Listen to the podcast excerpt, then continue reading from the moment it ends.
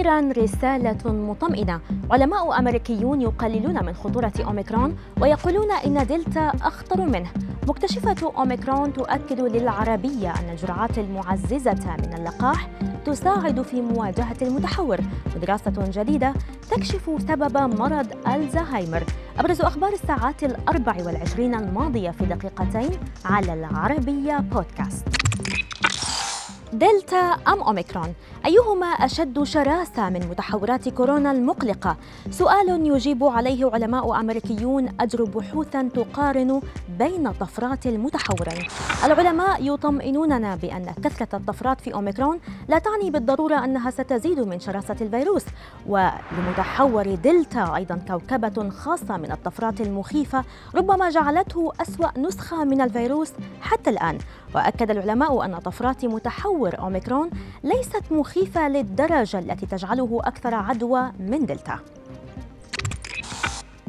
وفي لقاء خاص للعربية أكدت مكتشفة أوميكرون الطبيبة أنجليكا كودزي أن الإصابات بالمتحور أعراضها مختلفة عن سلالة دلتا وباقي التحورات مشددة على أن غير الملقحين أكثر عرضة للإصابة.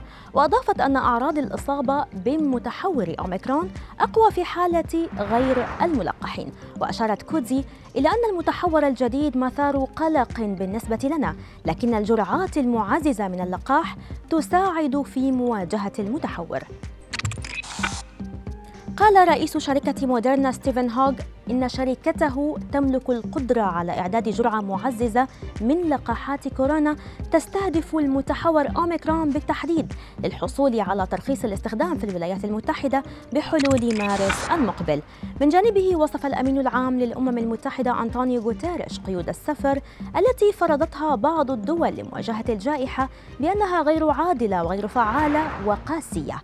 وأكد غوتيريش أن الطريقة الوحيدة لتقليل مخاطر انتقال العدوى مع السماح باستمرار حركة السفر والأنشطة الاقتصادية هي فحص المسافرين بشكل متكرر إلى جانب اتخاذ إجراءات إضافية مناسبة.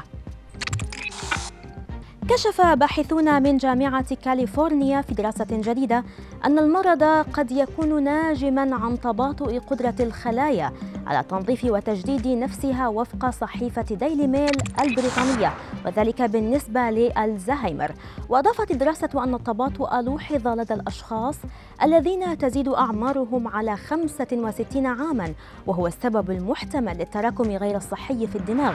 ويمكن أن يحدث التباطؤ المعروف باسم الالتهام الذاتي. عن طريق الصيام حيث لا توجد أو لا تحصل تحصل الخلايا على ما يكفيها من البروتين من النظام الغذائي للفرد وهي تملأ الفراغ عن طريق إعادة تدوير البروتينات الموجودة بالفعل في الخلايا.